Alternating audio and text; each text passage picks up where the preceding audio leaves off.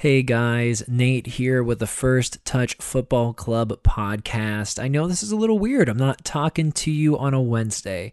Well, we're here and we're excited to offer you guys this special bonus episode. We really wanted to find a way to engage with all of our listeners out there, find a way that we can do something with all of you guys. We love you so much, and we thought that this would be a cool way to get this community together. So we launched a fantasy premier league that you all can join join. So, what you want to do is head over to fantasy.premierleague.com. And once you're there, sign up for our league by using our lead code YMJ4KG. Again, that code is YMJ4KG and you'll be able to participate in the First Touch Podcast Fantasy Premier League. It's going to be so much fun. This episode today is a treat where we bring on a few of our friends to talk a little bit more about the Fantasy Premier League, what worked well, and how this even works because I'm new to this, as maybe some of you are too. So I want to make sure that everyone is up to speed in the same page of how to actually play Fantasy Premier League. So with further ado, here is today's bonus episode node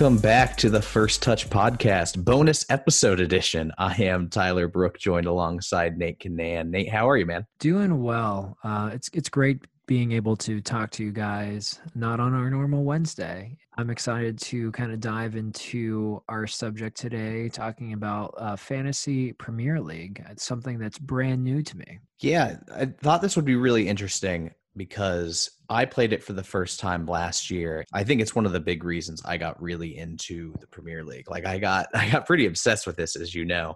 And I really thought that it would be a lot of fun if A we could get you involved and then B, you know, kind of try and branch this out to our listeners who have been doing a lot. They've been very engaged with us on social. So we thought, you know, it'd be fun if we opened up a free league so that everyone can play and try to learn along with you, Nate. You know, being your friend for a few years and watching you Eh, friend, eh. just watching you um, really encompass yourself into the soccer culture. I think it actually all started with you doing this kind of fantasy league. I know you're a big sports guy in general, but I remember when you first kind of just got your toes into the water of Premier League fantasy. And that's where you really started to become a Liverpool fan and really start to get involved with certain players. And that's where I am also excited to have this experience, you know, not only with you and our friends, but also all the, the amazing listeners of the FTFC podcast, because we want to be able to engage with you. And I know a couple of you guys out there listening to the podcast probably want to start to get to know soccer a little bit more or maybe been on the sidelines with some things we want to give you a clear uh, platform for everyone to be uh, involved and engaged and to you know learn the beautiful game a bit further and also have another part of it to uh, you know share together. Yeah i would definitely say I, I was very comfortable with the liverpool squad before i was playing fantasy but i think where this really took the next step for me is following those other 19 clubs in the premier league. I mean i was tracking stuff that you know, I never thought I would. I started caring about Sheffield United. Like I didn't think that was going to be something that would ever happen. You know, it's a great way for you to learn more about the game, get more engaged. So, you know, looking forward to this league. We thought it would only be right to start explaining some stuff as far as how this exactly works. We imagine a lot of you that might be playing with us this will be your first time. Nate and I wanted to give you a quick rundown before we bring on, for the first time ever, the First Touch Betting Council of Drew Howard and Freddy Sund. Just a little bit about how the game is played. It's actually unlike traditional fantasy sports in America. You know, rather than drafting players to make a team, you're given a set budget of 100 million pounds and you're asked to create a lineup with that budget. The goal is pretty simple score as many points as possible during the season, and the team with the highest total at the end of the year is the winner that's where this is different is it's not really a traditional draft style i've never really done any kind of fantasy before outside of hockey so a huge difference there is that you have this budget and you get to create a lineup and every player is worth a certain amount right so players like de bruyne or mo salah obviously being worth more than players on fulham or aston villa Your goal is to create a lineup of two goalies. You have five defenders as well as five midfielders, and you do only get three forwards where you're trying to with the different value aspects of these players keep that budget of, of 100 million you can't stack the teams like liverpool because you're capped at a maximum of three players from each team so once your lineup is set every week, you'll be asked to set a starting 11 of your 15 player squad. All those players will accumulate points during the game week, but one of your starters doesn't play. Don't worry, they can be eligible to be automatically substituted. The formation you start can be flexible, provided that you have obviously just one goalkeeper and at least three defenders and one forward. For your substitutes, they will be eligible to be automatically inserted into your lineup if that starter doesn't log any minutes in that game week. You can actually set the order of your three non goalie substitutes so that you can prioritize who comes in in what order if your starters don't play. You get to kind of be flexible in some ways, even though you're drafting you know two keepers five defenders five midfielders you do get to kind of change those formations a little bit and be a little bit more flexible considering that there might be some bye weeks or different kinds of matchups. Your players will earn points in a variety of ways. Players earn points based on minutes played uh, as well as clean sheets that they keep goals that they score assists and then something else that's called bonus points it awards three, two, and one points to the three best players in a given match. Players can also lose points for yellows and reds, missed penalty kicks, own goals, goals conceded. So it is a bit intricate in terms of how this is broken down, alongside some easier to track milestones with those goals and clean sheets. One of the biggest game changers in the FPL is your captain. This is something that I'm excited about. It's going to double your point total to one player on your team. Every week, you get to choose a captain and a vice captain. If your captain misses the game week, your vice captain becomes the captain. So if the vice captain misses that week, no one in your lineup gets double points. So setting these every week is super important and vital to maximizing the amount of points you get every week. You don't have to worry about your lineup being set in stone. You will have the opportunity to make transfers before every game week. So before every game week, you will get one free transfer. However, if you make an additional transfer in that same game week, it's going to cost you four points to your season total. If you don't use your transfer in a game week, that's totally fine. It can actually carry over to give you up to two free transfers the following week. That being said, you can't actually keep these stockpiling. You can only have a maximum of two free transfers in a given week. Outside of wild cards, uh, we will get into those a little bit later. Another thing too is players' prices do change throughout the season. I didn't know this. It's going to be based upon their popularity. So whenever you do consider transfers, it's something to keep in mind. It makes sense if someone gets better as the season goes on, their price value might go up and vice versa if they're not doing as well.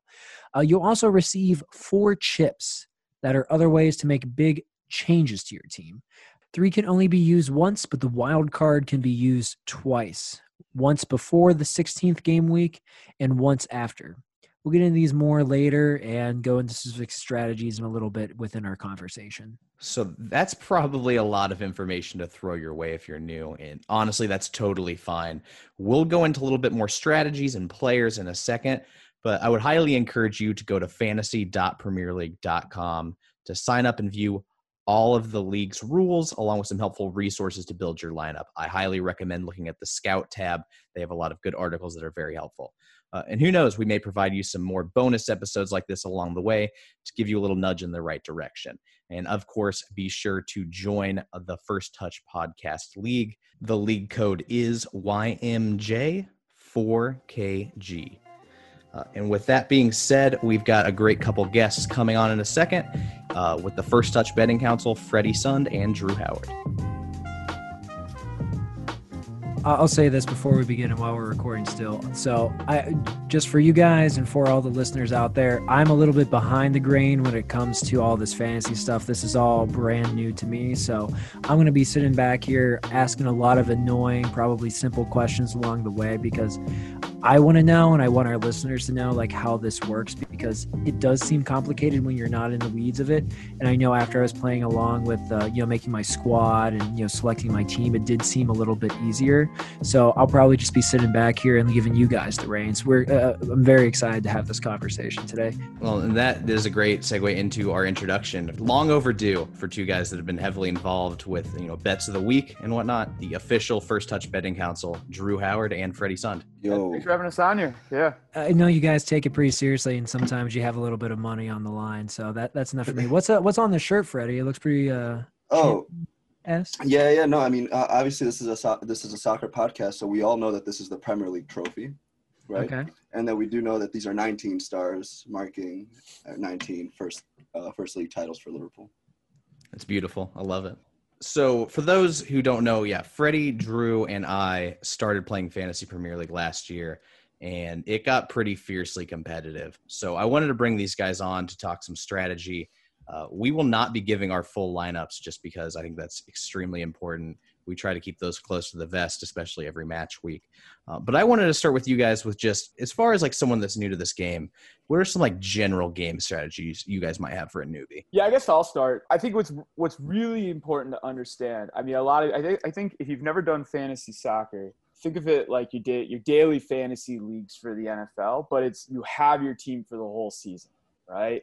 So when you're putting a squad together, it's not just for one week where you can move people out. You want to understand what the fixtures are going to be like for the upcoming weeks because otherwise you don't want to be keep swapping out player after player after player.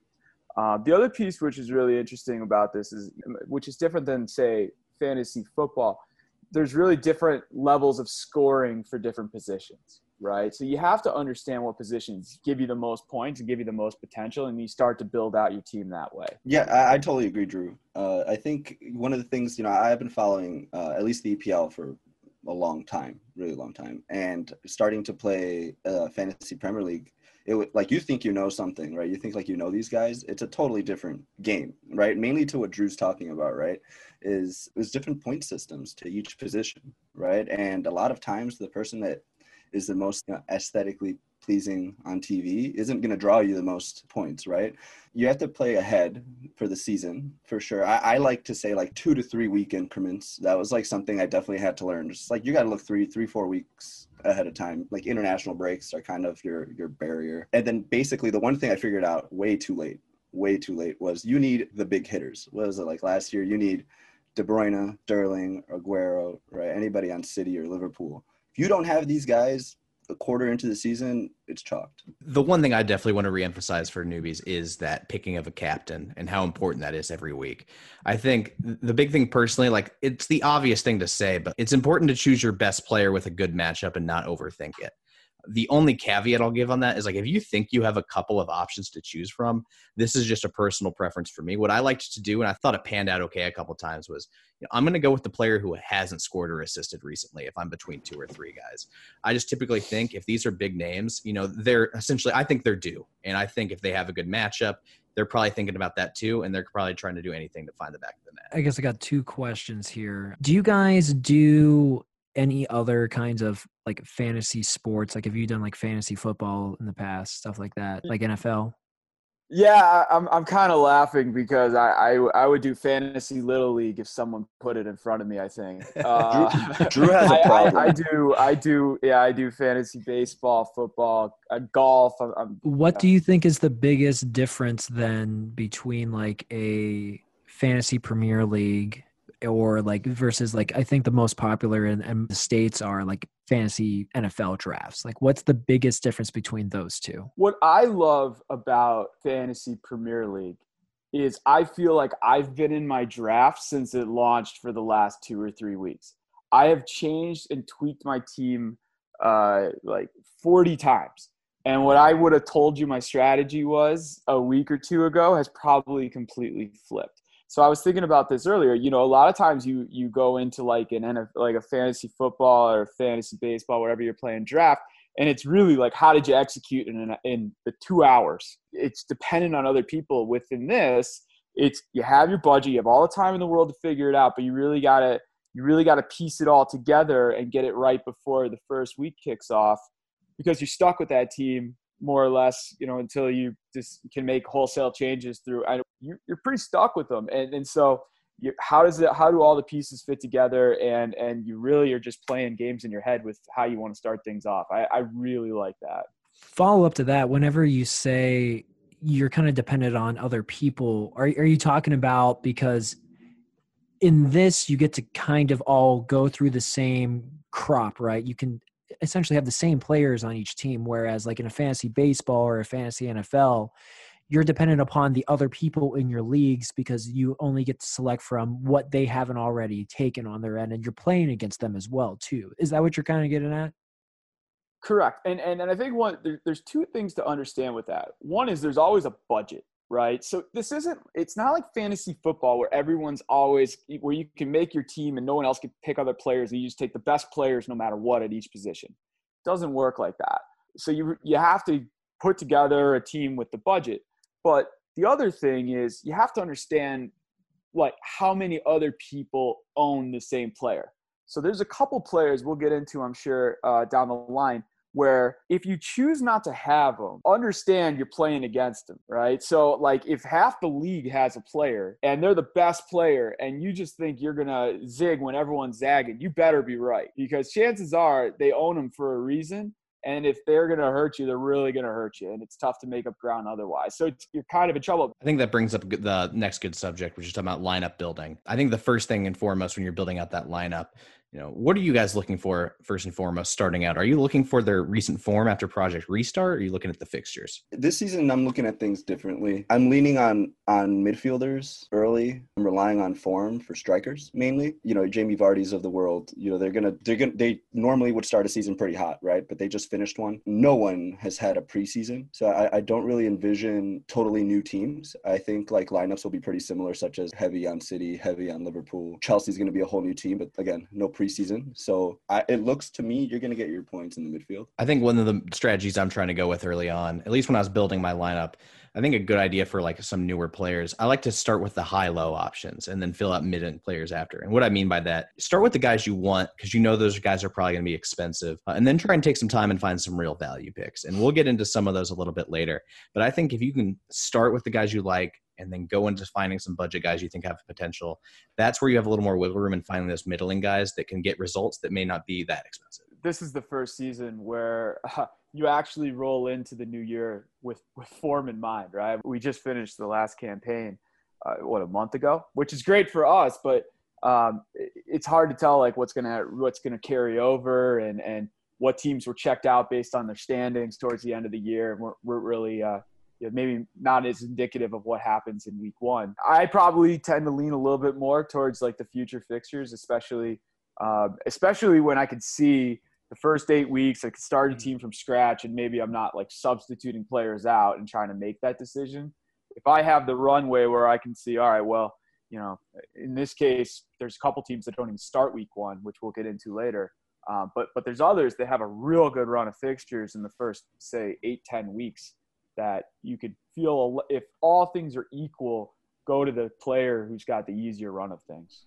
Yeah, I'm a I'm a big fixtures guy. I mean, you know, especially right now when I'm building out a lineup, I want to look at those teams that have it cake for the foreseeable future. So, you know, I'm definitely taking some time to look at Tottenham and Man U players just because, you know, those early fixtures are pretty cake. Uh, one thing I'd say to, to a new player, and I was guilty of this stuff when we started doing this, was not, not don't overthink it when you're when you're picking players you like right? It's it's going to be impossible right now to find you know who's going to be your the sleeper or real value picks, right? You definitely want to make sure that you have you have the main De Bruyne's, right? Your Salahs and stuff like that.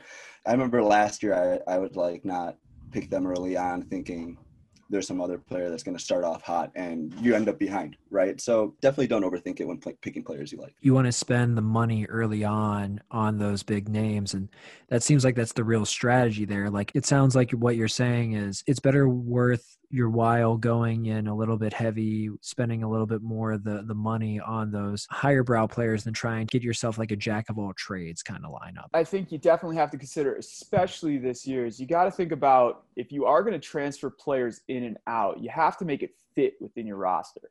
Right. So he, here's an example for you. Manchester City's not playing in game week one. Kevin De Bruyne, Raheem Sterling, those guys are all like worth $12 million but if you build a team that has instead of getting a like a an extra 12 million dollar player that you plan to swap out for them you may not be able to make that change. And in, in that you can't transfer two you can't turn two people into one. And so you you would really struggle of bringing that person in unless you're swapping out someone who is also worth 12 million dollars. Either that or you're sitting on a, um, a, a load of money waiting to bring them in which is challenging. What you guys are just talking about in terms of like, you know, you want to stack early on because you want to make sure you get ahead within the first couple of weeks. Some and what Tyler was saying is you, you want to pay attention to those fixtures. Something that I, whenever I was going through this originally, you know, I was trying to pick, you know, some of those heavier hitters only to realize that both Manchester teams aren't playing in the first week. There's some other notable players also not playing in the first match week as well. And that kind of threw me a whole like curveball. Is a strategy here to kind of bypass those names because you're going to miss those um, like those those points in the first match week and then try to pick them up later on in the season? I think it's tough with a team like Man U where they have a lot of easy fixtures right after that first match week, right? So I think it's got to be a balancing act. I think you got to plan two weeks ahead and maybe think one or two guys where you're like, I got this guy at this good value that's a more expensive player, but within the next two weeks, I plan on subbing him out and getting a Man U or a Man City. It's really tough. So, so we're we're gonna get into chips now. One of the one of like I think probably everyone's favorite chip is the wild card chip because you can completely by playing that chip you completely get to restart your roster, and you get it twice a year and I would say, you know, the instinct is hold on to that thing for as long as you can, right? Like you always want to know if you can keep riding with the team you have, better. But I don't, I, I'm not a historian, but I would say it's very rare that you start off uh, a match week one with two dynamite teams where you want to own a lot of these players. But if you have them, you're, you're really kind of like punting week one to hold on to the wild card. And so I think you're going to get, you know, typically you'd want to hold on to the wild card, but I think what you're going to see in a lot this year from people is the decision that they're going to wild card in week two or week three, because then they can have a, a good week one team and then get all those City and United assets, not let alone Pope at goalkeeper in, um, who a lot of people have been targeting I would love to start the season with, but it just kind of doesn't make sense right now. You, you didn't learn anything from last year, Drew? Didn't you and Freddy wild card within like the first like month? Let me tell you. Let me tell you about Pukki mania. Uh, I I remember match. What was it? Was it the first? I think it was the second week for Pukki. So match week one. That's when they played Liverpool, right? And he got a goal, and they kind of everyone was all nuts because they got in and it was Pukki Mania. Week two, I'm like, hey, you know, I should have got Pukki. I didn't take Pukki. I didn't bring Pukki in. Week two, he gets a, a hat trick, and and I absolutely blew it up. I, my team could not exist without Pukki.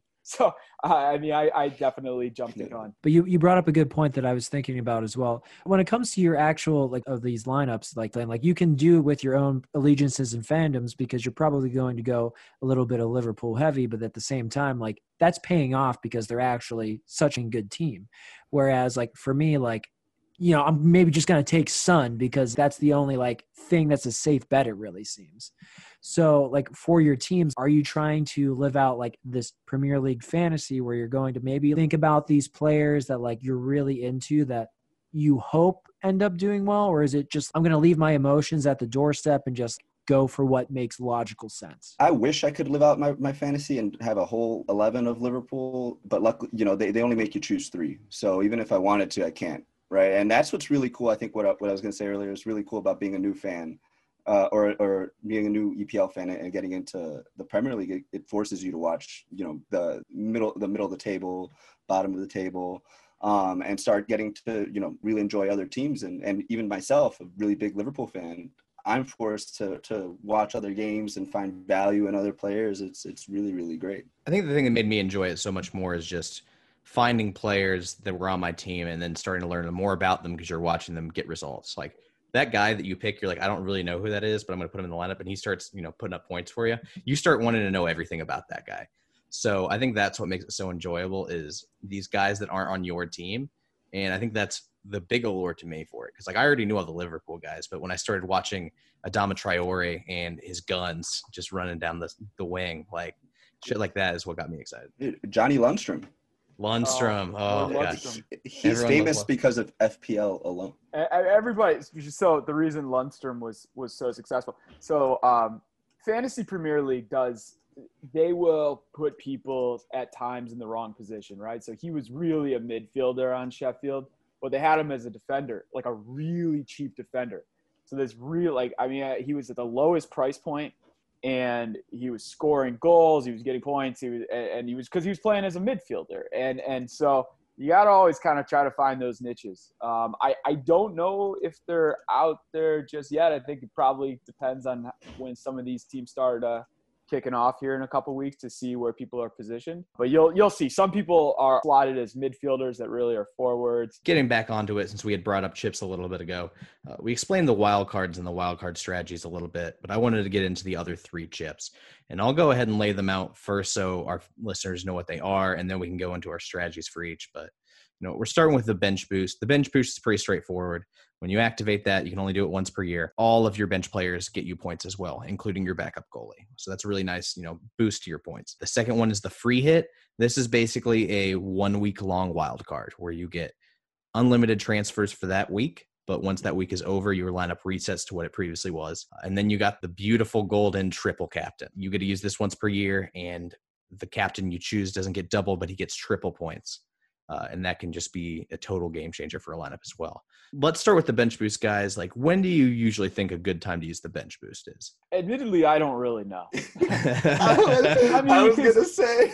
Here, here's the thing. Um, with with a budget, I'm only, I, you know, uh, 37 of the 38 weeks, I, I'm only playing 11 guys, right? So part of my strategy is I don't want to put a lot of money on my bench. So a lot of times I have the cheapest options, and, and hopefully they play, but sometimes they don't. And if they don't, or if it's like on a flyer uh, that they may one day play, kind of what like Mason Greenwood was beginning of last season, uh, it can work out. But uh, a lot of times they, they just sit there kind of stale because I don't want to spend a transfer on someone that's not going to be playing to get him in. So sometimes you just got to roll with what you have. I think if, if you do have a situation where your bench works itself out and, and a majority of those of those guys will be playing, you might as well use it. I don't know if there's like a real strategic time to use it, but that, that's just kind of me. when thinking about it, I think the best time at the at last match week would be like an ideal time, and mainly because if that's if you're in a position where you know you can win it or beat the guy you have a side bet with or whatever it is, um, you want to put yourself in a position a couple weeks before the last smashed week, and then you can throw your bench boost out there. It's really really hard otherwise to like forecast the time you're going to use a bench boost. It's really an oh shit chip. for context with these with these chips the bench boost is probably the least valuable so you Yeah. don't want to have a ton of strategy around it right a good bench boost week you might get an extra 10 points whereas if you you know we'll get into the like the triple captain you know if you have a guy get uh, two three goals I- it, it could really uh, ignite your team and get you a huge jump It sounds like like what Freddy was saying. That makes sense. Like it's a back pocket thing to like use at the end. Like if you need, are in dire need of just like a certain little extra bump there to really fluff out the end of the season. Yeah, I, make a side bet with a buddy. Use it. Win some money. Another another good thing, like if you just see that your your bench is playing and you see they have some like easy matchups, don't overthink that one. Just screw it, use it. Although I like the side bet one. We might have to discuss that one later. Uh, moving on to the the free hit. Um, I think this one there's definitely some more strategy to it. You know, personally for me, I think with that free hit being able to switch out the lineup, I think there's definitely going to be those weird weeks in the middle of the season where we might have double game weeks or no game weeks, like kind of like week one. Um, one thing we had kind of talked about before this episode, um, we had all kind of toyed around with the idea: what if you use your free hit in game week one? Because there's four teams that aren't playing. Yeah, I, I'd like to save it. Certainly, there are going to be game weeks where there, there's double double game weeks, and there's going to be openings, and you got to be flexible. A lot of us just wound up using it towards the end of last season as well, right? Because that those last couple game weeks, who knows who's going to be starting? Uh, you know, Liverpool had everything wrapped up, so maybe you're moving around some assets that that may not may have been expensive, but wouldn't have been starting that week on Liverpool. You know, that you can put that money elsewhere and use them. Right, Brookie, you bring up a good point though. It's really double game weeks are really, I think, the most the most valuable. If you can get most of your guys that are playing, most of the your team playing two games a week, and then you use the free hit. I mean, that's really its most valuable time.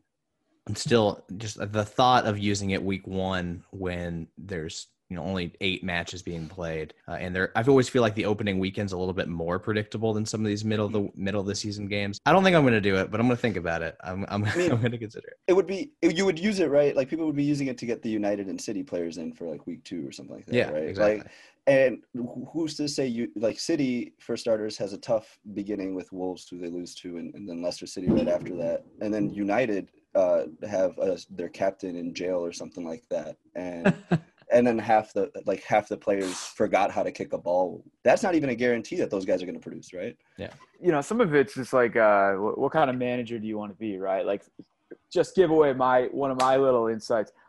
I hate captaining uh, the player who's on Friday because if that goes wrong and I get two points or three points out of them, you know, Pet- wouldn't be three, but two or four points out of them, and I got the whole weekend where everyone else still has their captain. I, it's a long weekend, right? So Mhm. if if I can set it up so my my uh, captain's going say on on Monday or Sunday, it, it gives you that thing to look forward to, right? Whereas if you burn everything early, you don't maybe have that bailout. Last but not least, everyone's favorite, the triple captain. Again, this is another one where, like, if you've got a team stumbling into a double game week, it's so tempting to want to go with a Sterling in a double game week. I think one that I remember Freddy brought this up last season. I, I really liked this strategy. Like, there's going to be a team this year that's going to play like absolute shit like Norwich. When you have a stud on your team that's going to go up against that this year's Norwich, like how, especially if it's like a home match, like how do you not triple captain them then? Triple, like you mentioned, Brookie, triple captain is really your best performing player in a double game week. Is kind of when you want to use it, right?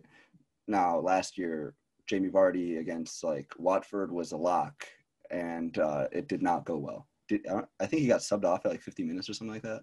My big mistake last year is I think the first week where they had a, a match week was in the middle of the week.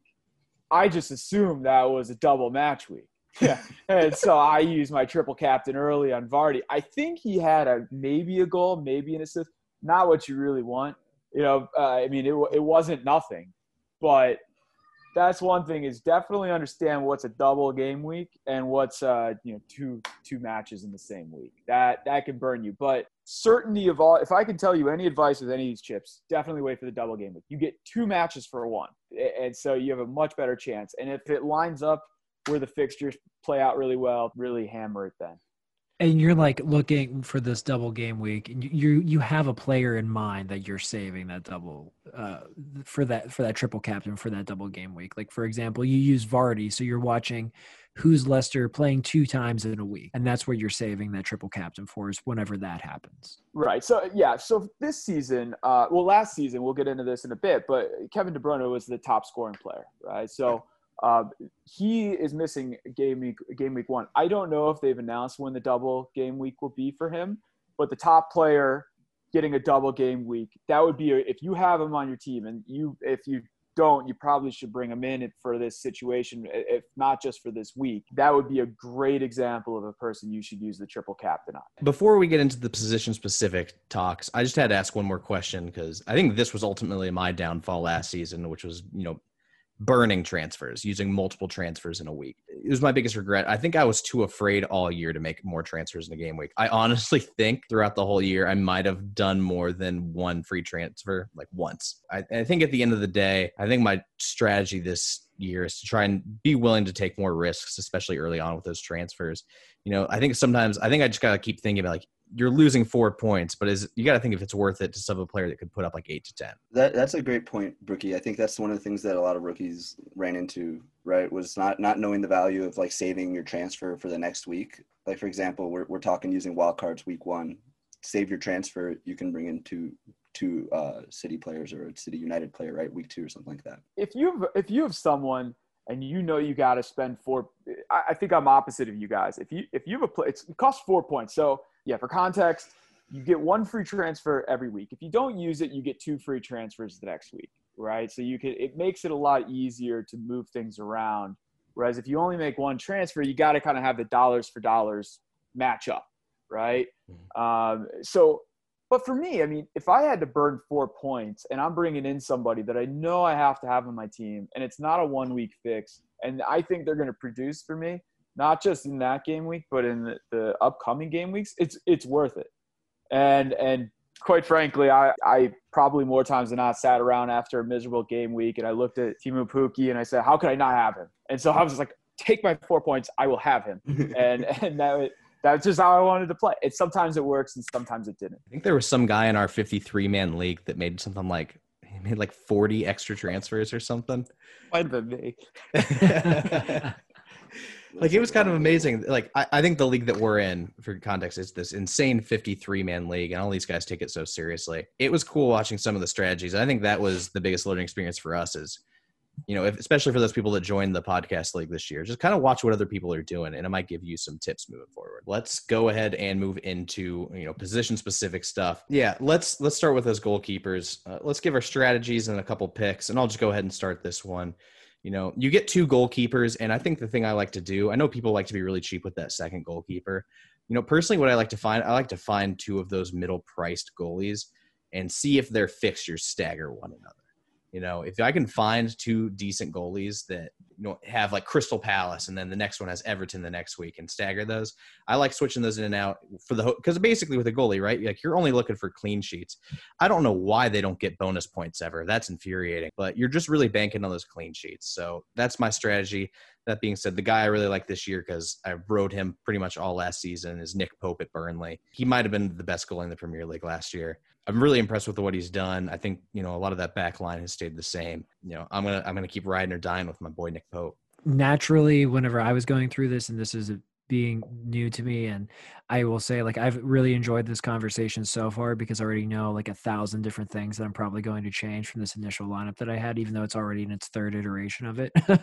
um, I still do feel a little confident with what I got going on with my goalies, and I'm just going to say this out here. I'm just going to actually test something in theory for a couple of weeks because I want. I, have taken a Schmeichel as mine, um, and I don't know how Leicester's going to do this year. On paper, they should do really well, but very much to a lot of the conversation earlier on in this podcast, there was no preseason, and we know the momentum that they were having uh, going on until the end of the Premier League season wasn't the greatest. I do think that Schmeichel's one of the best goalies in the Premier League, and I think a lot of the reason for their success, aside from Jamie Vardy. So I'm going to, you know, have him in my lineup to kind of see like where that goes. To be honest, Schmeichel's not a bad pick, man. Uh, it, it's one more of the like the the, the middle of the road uh, picks. I think like to kind of to Brookie's point, I think the, the two schools of thoughts with the keeper that we saw was you, know, you either shell out for like you know your Ederson or Alisson, something like or De Gea, right? Somebody that you're confident is going to keep clean sheets, but then they they serve they're a lot of money and they serve no value to you if they get scored on once, right? Are um, we confident De Gea this year? I don't know. Dude, but judging that they signed a backup goalie, uh, probably not. But other, like Nick Pope, for example, he he's he was a shot stopper, saved PKs, both bonus points, lots of clean sheets and played for Burnley, which is a defensive team, right? He's saving a bunch of shots a game, right? Where Ederson might not touch the ball. So he's going to give you more points for much less uh, less money. One other thing that I would I would consider, uh, Freddy, I'll let you go with your pick after this. But one other thing that I would consider with you know you can only have three guys from a team, right? So someone like Alisson or Ederson, if you're using up one of your City or Liverpool slots for the goalkeeper, you're probably leaving a lot of points on the table because then you're leaving you're leaving what could be a really high scoring. I mean, with Liverpool's, it could be at any level right. um, player for the goalkeeper, and and a lot of times the value of the goalkeeper um, is really just in you know if they can get the clean sheets um, and, and, the saves. Whereas like a guy like Ederson, if he's not getting a clean sheet, he's probably not getting many saves, right? Because it's not the greatest. De- his best defense is just that the offense could keep the defense, uh, you know, out of trouble. That's a that's a great point. To be honest, it's it's you want to use those you want to use the slots for the, the big teams to for the players that get you points, right? And and rarely is is like a City or Liverpool going to get you points from their goalkeeper, right? Yeah, I, I think the only other thing to consider with this too is you really don't want to be in a position like if you can get a goalkeeper and just ride them all year, do it right? Because you don't want to yeah. waste your transfer on a goalkeeper when there's so many more people that are so many, so much more important to your team, you know, that are ahead of them out there. Like you're not going, you just say you're not going to get the the bulk of your points coming from your keeper. So correct. My my pick, you know, we discussed United signing uh, Dean Henderson, which is definitely the future for them. So so I would uh, I'm going to go with Sheffield United's replacement goalie then for them, who they signed from Bournemouth, Aaron Ramsdale. For them, for for example, uh, for Sheffield United, first off, like fantastic move, Ramsdale, similar to Nick Pope, was one of the top performing keepers uh, last year. So relegated team, but defensive teams face a lot of shots, right, and, and, get a lot of points. He's going to a team that can produce goals, is a, a top half of the table team, and a really really strong defense that has only gotten stronger. So so I, I'm I'm really confident that Ramsdale takes that next next step and is going to be real valuable. I think he's about the same price as Nick Pope too. Admittedly, I, I like both those picks more than mine. Um, and, and, and Henderson, who was at Sheffield last year, he's now um, going to be up with uh, United. I don't know if he'll start, but him and Pope were the top two guys last year. The things that made them really successful is they had a really good defense in front of them. It helped create a lot of soft saves, right? So people weren't getting really good looks. They committed to the D, so a lot of these shots were coming at them weren't hard to stop. So not only were they may not have gotten all the the the, uh, the clean sheets, but they were getting a lot of saves, which helped add up points. Um, and so often these weren't a wash. So I like both of them. Uh, one other name I'll throw at you um, is Alex McCarthy. Um, he's at yeah. Southampton, 4.5 points. So the lowest you can get is 4.0. And a lot of those 4.0 guys don't play. Uh, but McCarthy, he's supposed to be the starter. And here's why I like him. Um, it's it's a decent defense, but the when we talk about form versus fixtures, in the first eight fixtures, here's seven of them Palace, Spurs, Burnley, West Brom, Everton, Villa, Newcastle. All teams not in Europe, right? Right, yeah. exactly. But there are a lot of easy fixtures on there. Um, it, it's a really nice schedule um, so that, you know, Pope doesn't start week one. Honestly, if he was starting week one, he's one of those set it and forget it guys. But that I don't want to take a zero, I'll probably start with McCarthy. Um, and then when it comes time to wild card or free hit or whatever I decide to do, I will move to a more permanent person if he's not going. But it's a tempting uh, run of fixtures to start the season for him. Yeah. Don't don't sleep on Southampton this year, man. With a with the coach, he after that nine what was it nine nothing against Leicester. They're a new team now, man. Yeah. Watch out. Let's go ahead and move on to defenders. This is where strategies get real interesting for me. What how I go about this, you know, I want guys on teams that don't score goals, like plain and simple. You want as many clean sheets as possible on that back line. But at the same time, you want those guys that are, you know, left or right backs that are getting all those attacking opportunities in the opposing third. So I really like trying to find those bargain options that get a lot of those touches, uh, you know, deep. I know we're going to talk about them anyway, but like we should just take a second to talk about Trent Alexander Arnold. A little stat for you guys: his current ownership at the time of recording this is about fifty six percent uh, of all fantasy Premier League managers. The second highest player in all of fantasy is like 37%. Like he's about 20% higher than the next highest. It's a guy that all he does is get assists and score goals while producing clean sheets. And he's like, I think in fantasy Premier League history, he's broken records the last two seasons. So we talked about this earlier with the ownership percentage. If he's the most expensive player in the defense, he's worth every penny you give him. He eh, eh, he will he outscored the next best defensive player by almost 30 points last season because he'll get the clean sheets, but he'll also get the assists. Um, and and he was a total machine. But if you think you're gonna do more without him, understand that 57% of the other people you have have him, have the best player and the best value. And it's just really your it's a it's it's a bet against him if you don't take him, and it's really challenging because then you got to go ahead and try to build a better roster uh, by using different money that's going to outperform them.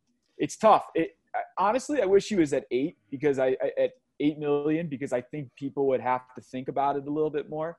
But coming out at that price, and he, his, his price is only going to go up. I think he's a must-have that you, you got to have on your team. For context, he was the fifth best fantasy player in all of the game as a defender last year. So it's it's really tricky not to take him. I'll be the devil's advocate there, Drew, for for a second, and maybe overall long, long term, the whole season, Trent Trent is your main, probably your, one of your main defenders. He's he's definitely a must have. The the case I make is is uh, early season. I'm thinking three first three four games. I'm saying we don't put anybody on Liverpool on defense. Trent is is has a hamstring issue. He hasn't gone preseason with the team at all. He hasn't played a single minute, and they're supposed to play on Saturday against an Arsenal team. He's probably not going to play. Right? We've been they've been playing Neco Williams. He's the kid. Probably going to hope that September 12th he's ready to go.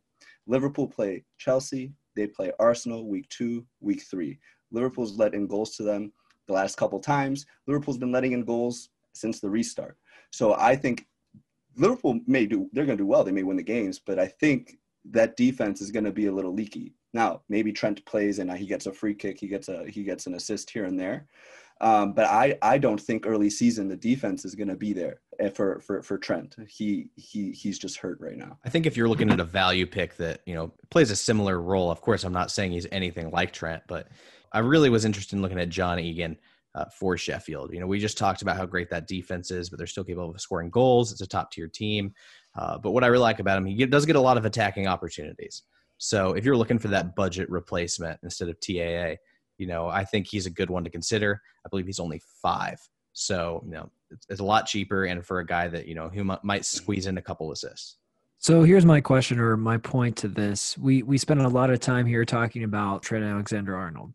So we I think we can admit that he's a bit of an outlier in this because he was like what Drew said, like the fifth best player in all of fantasy. So you still have four other people that you need to select. I, I, see that Tyler gave us another suggestion there as well. But what do you feel is the most valuable aspect of having a defender? Because I know for me, I was having a hard time really getting a good like muscle back there. Is it just the clean sheets if we're not going to go off of like goals being scored because Trent Alexander Arnold can obviously score goals, so you want to have him because you're going to get those extra points. So, what is the secondary like characteristics are you looking for in a defender aside from like a clean sheet? It, I think you're looking for assists, right? Um, for for example, like my my value pick is, is Maitland Niles right on Arsenal, and, the reason is is because you have a new coach like Arteta, who likes to play with his wings up high. He's a young defender. He's not even a defender. He's a midfielder. Sometimes he sometimes moves forward, right? That's what you're. This is you know it's a game, right? Obviously, if I'm trying to if I'm trying to start a real you know a real soccer team, maybe he's not my left back, but he may get some assists. He's on a top four team.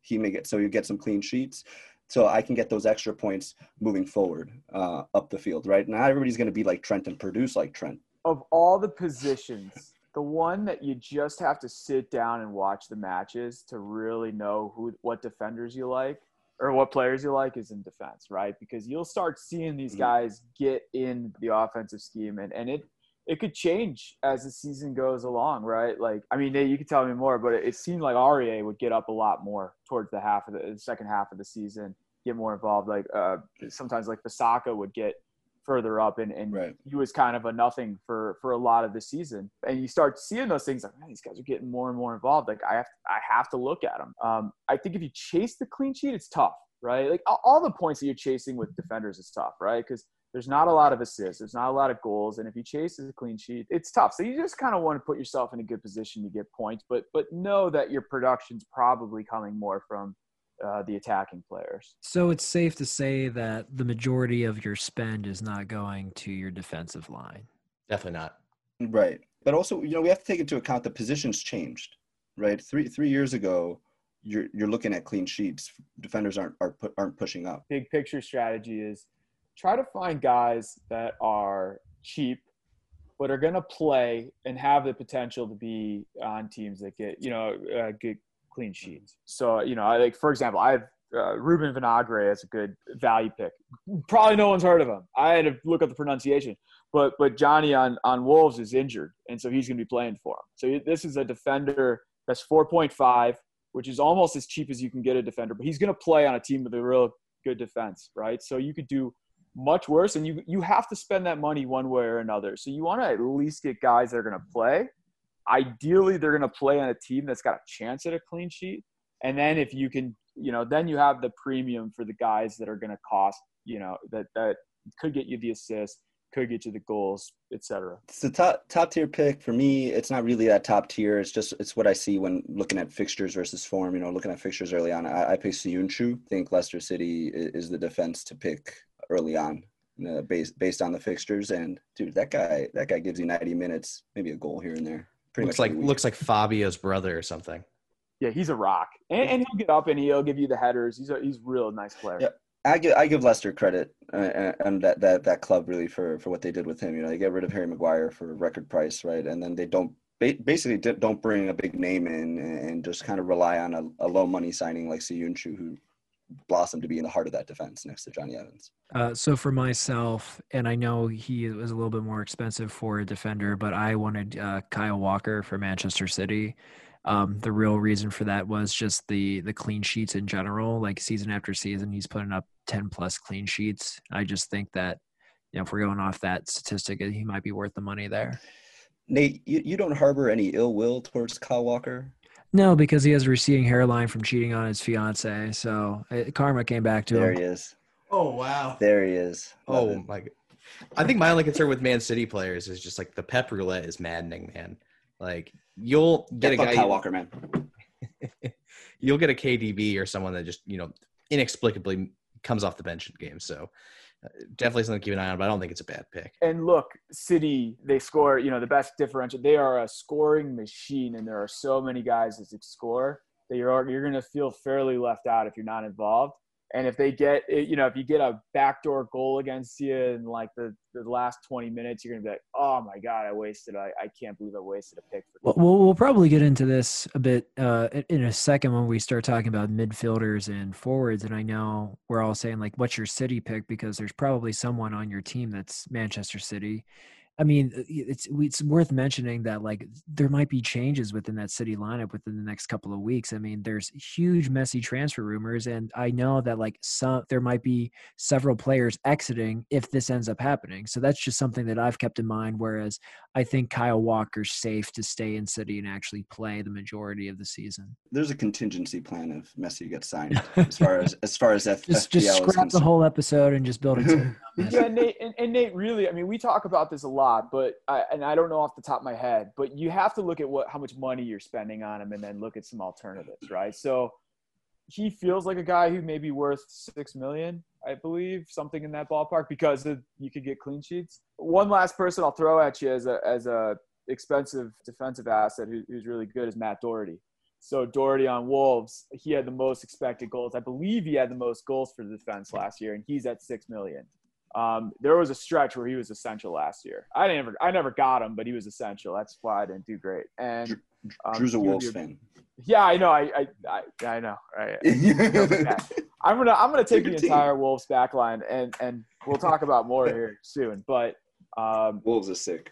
Yeah, yeah. I mean, it's a good, but he's a good defense, and he's he's got more. He had the most expected goals of all defensemen. Um, yeah.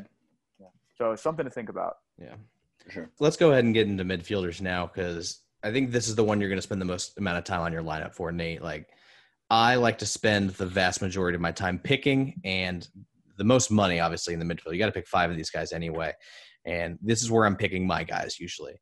I just think your midfielders can make or break your lineup. I mean, they're going to get a lot of assists, they're getting a lot of goals, and you know, even those clean sheets, they still get a point, and that does have an impact on their you know bonus points which you know those can be those can be pretty nice, especially when you get that extra three two point bump at the end of a match. Well, you guys can talk about your strategies too. I just want to give my picks real quick. Uh, Nate will be happy with the first one. You know, my elite price tag guy is Heung-min Son. There's so many guys that I'm also going to include in my lineup that I'm not going to tell you guys about because I want to do better than you. But you know, he's only nine million, and he he just has elite pace, man. And with those run of fixtures to start the season, like I don't see how he doesn't get. I don't see how he doesn't produce.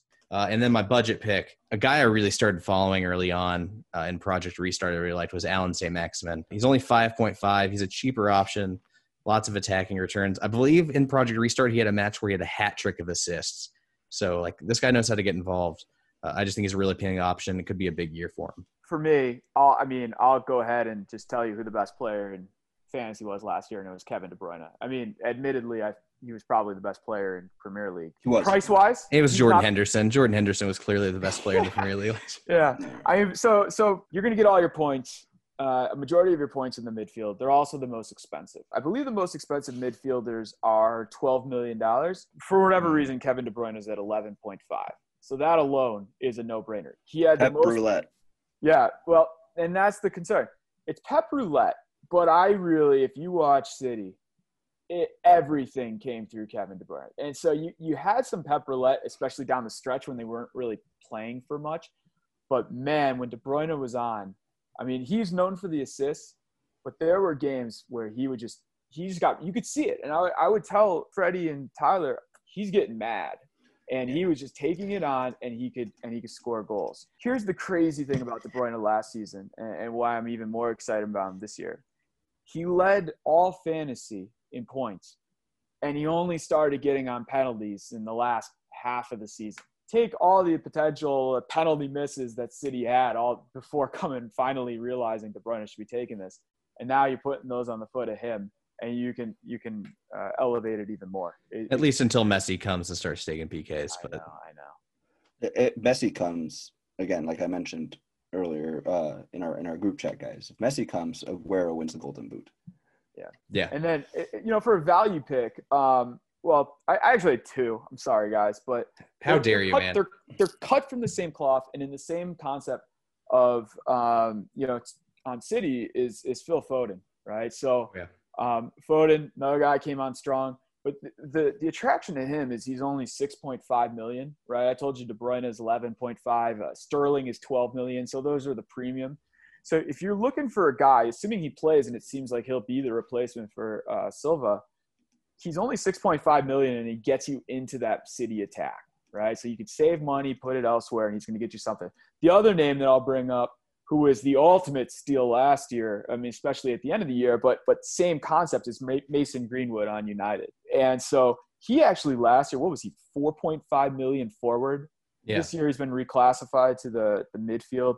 He's 7.5 million, so maybe not like a budget, but compared to um, compared to Rashford and Bruno and all these other guys, he's a relatively cheap option. And man, that guy ended as strong as anybody else in the Premier League last year. So uh, those are two guys I would target as being able to get into some elite offenses on a, on a bargain. Like that City team last year was different with De Bruyne on the field than off it, and your fantasy Premier League team will be different with De Bruyne off it than on it as well. My value pick was Traore because he's a fan fave. Obviously, guns, He- baby. obviously, I'm, I'm looking early fixtures. They have the tough one with City, but Wolves seems to have City's number, and Traore specifically does as well. He had a great season last year. Uh, He's uh, been touted by some of the top tier clubs in Europe. He's uh, the heart of that team. I think you can arguably say so. The the coach relies on him, and he he's uh, I think he's going to put up big numbers. And he's still only six point five. He may he may be on a different team come January. My value pick is going to be Jack Grealish. I know that might be a little difficult. Like they're not playing the first week. I just think that he's got something to prove this season. And I think he has the potential to go off. So he's not that expensive. He's only seven. So I'm going to throw that in there with the hopes that it's going to return at a higher value. So, yeah, might as well try it out. Um, and then I'm going with uh, Bruno Fernandes as uh, my most expensive midfielder just because I want a full season with him and I want to see how many penalty kicks he's going to take and score. Well, they're really good at taking and getting penalties, so that's a pretty good call. Good good point, Nate. Always know who's taking the penalties on these teams because that that is going to add a lot of points and add a lot of value to all these players. That's that's a great tip that I wasn't thinking about when I started this last year. Yeah, and you know a lot of those guys are obviously forwards, and that's where we're gonna you know wrap up with this stuff. The strategies on forwards, I think, are always interesting. These guys are super goal dependent, right? Because that's like their entire job. And to be completely honest, I actually tend to avoid some of the super expensive guys at forward. I just I'd rather be spending that money in my midfield. Um, and you know sometimes it gets really frustrating when you have that expensive guy who's just way too damn inconsistent up front. So, and I think that can really cost your lineup. Uh, that being said, you know, I'm still looking at one of the most expensive guys uh, at forward to start, which is Danny Ings. And it's so weird saying that Danny Ings is one of the most expensive forwards in the Premier League. But the man had 22 goals this season, um, this past season, and he really turned it on. Is in the Project Restart, his form is just incredible. Uh, value pick, and this is not me. I don't know shit about Fulham, but Alexander Mitrovic, I'm reading a lot about. He's a cheap guy. He has experience in the Premier League. He's their go-to goal scorer. Their slate of games is pretty cake early on.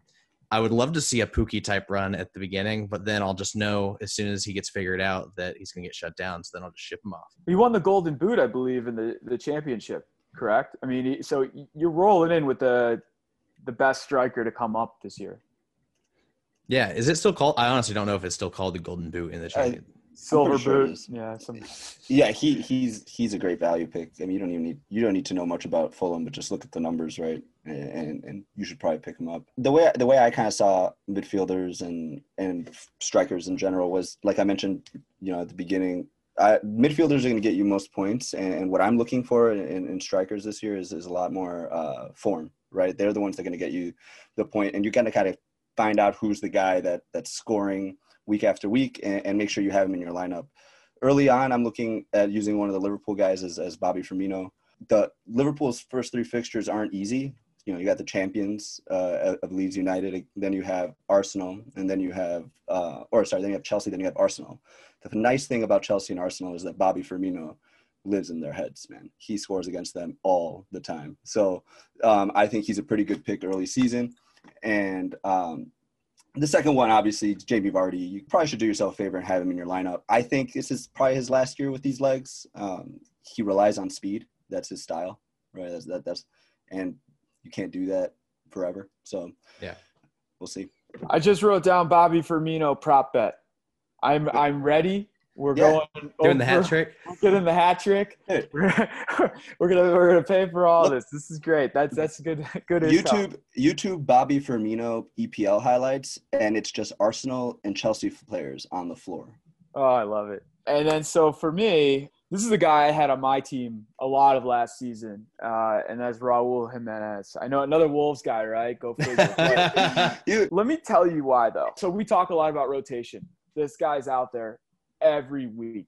You never have to worry about him being in the lineup. You have to lock in your lineups one hour before the first match. So you have no idea. You're not getting any reports about people playing. So uh, unless there's a known injury, you're kind of just left hanging out there, and and he's always in the lineup. What the other things I like about him, he's on kicks. Um, he's on uh, he's on a team that um, you know he's got uh, Traore to the wing and uh, creates a lot for him, but he creates a lot for himself, right? So, um, for example, there, there's a couple of strikers that they just really need to have the ball played into them. Like I, I was Abraham on Chelsea last year. If if some, I mean, he couldn't create for himself. He could finish. He had a great stretch, but Raul every week is creating for himself, and he's just super fun guy to watch. Another guy that I had as a value pick, another guy that was ultra fun to watch was Michail Antonio, uh, especially oh, yeah. at the end of last season, right? So we talk about triple captains. If you would have triple captained him for the the four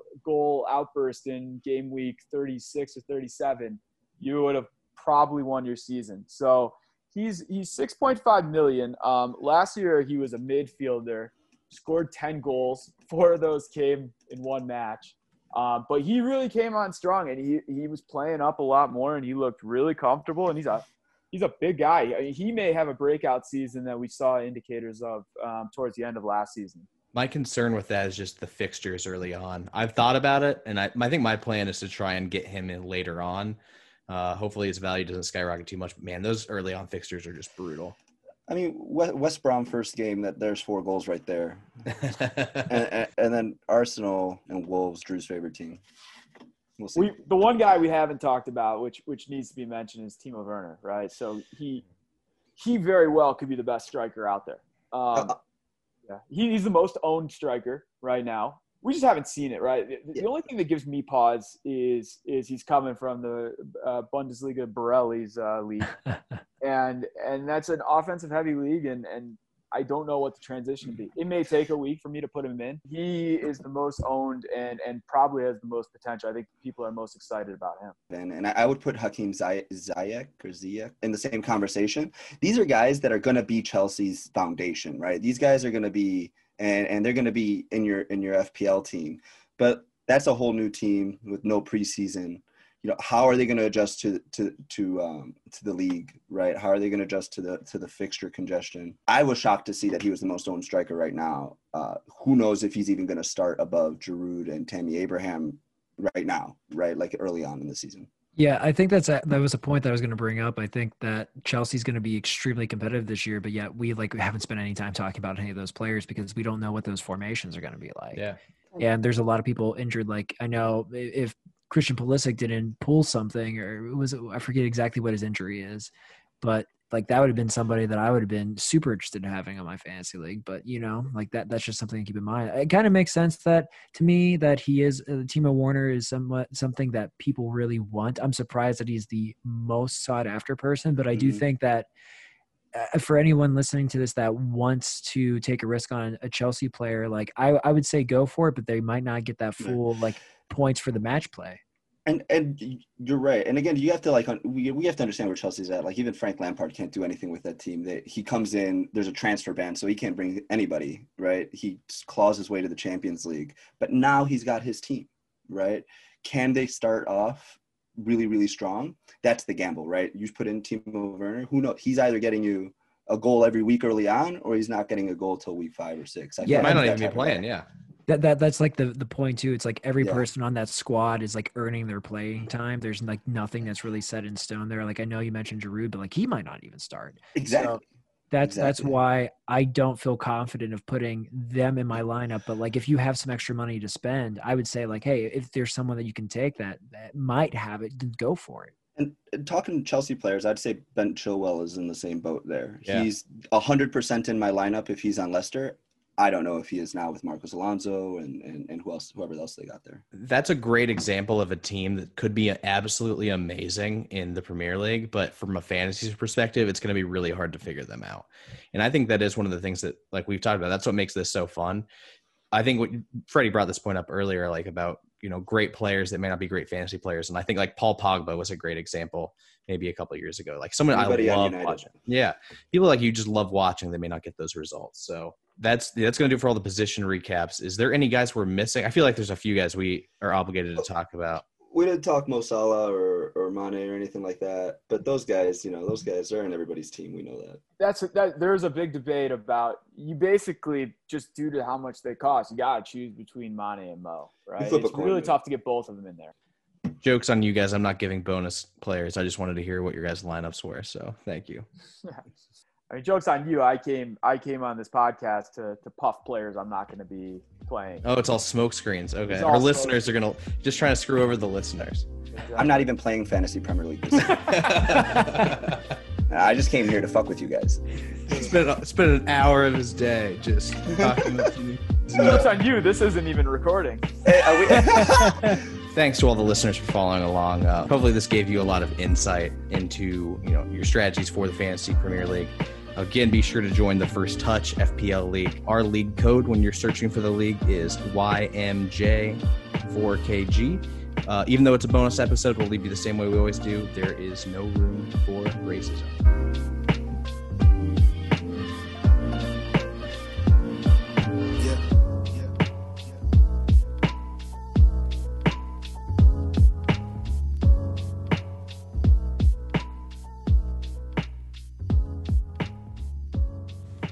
Hey everyone, Nate here again. Thanks again for listening to this special bonus episode of the First Touch podcast.